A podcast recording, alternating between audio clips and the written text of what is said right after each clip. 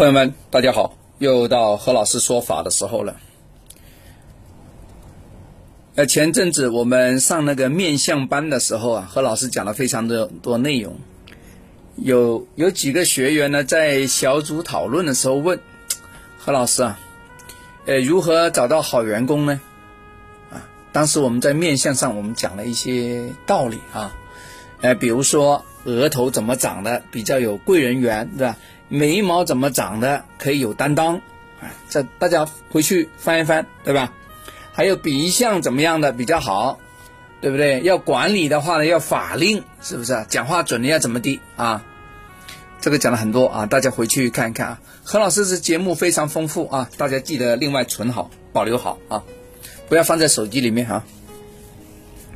再来，那么他还提到一个问题，那如果从八字的角度看，怎么可以找到好员工呢？啊，他问这个问题呢，有点超标了。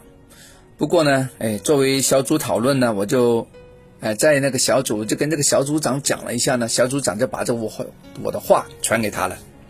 哎，大概原话是这样啊，就如何找一个好的员工呢？第一个，我们要看一看啊，这个人的的那个时辰跟日主啊，是不是相合？天干合，地支合就最好，啊，有一组合就可以了，没办法，两组合很难的，啊，有一组合代表呢都有晚辈缘，这第一个，你容易找到好的员工。第二个，你控制的为财，对不对？从你的八字来看，那你控制员工，这员工也是你的财啊，对吧？然后呢，这个这个这个财在你的格局里面为喜用。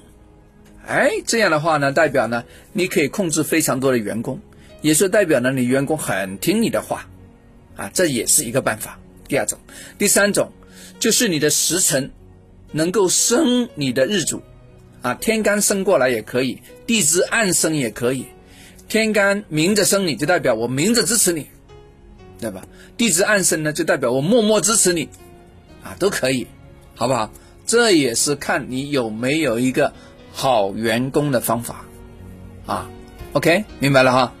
其实呢，刚才我讲了一些呢，可以看你员工的面相啊，反过来也可以看你的面相，啊，如果你的面相、你的法令好，你的下巴够兜，那说明你也是有好员工的，好吧？OK，大家如果对这个有疑问的话，另外再问我啊。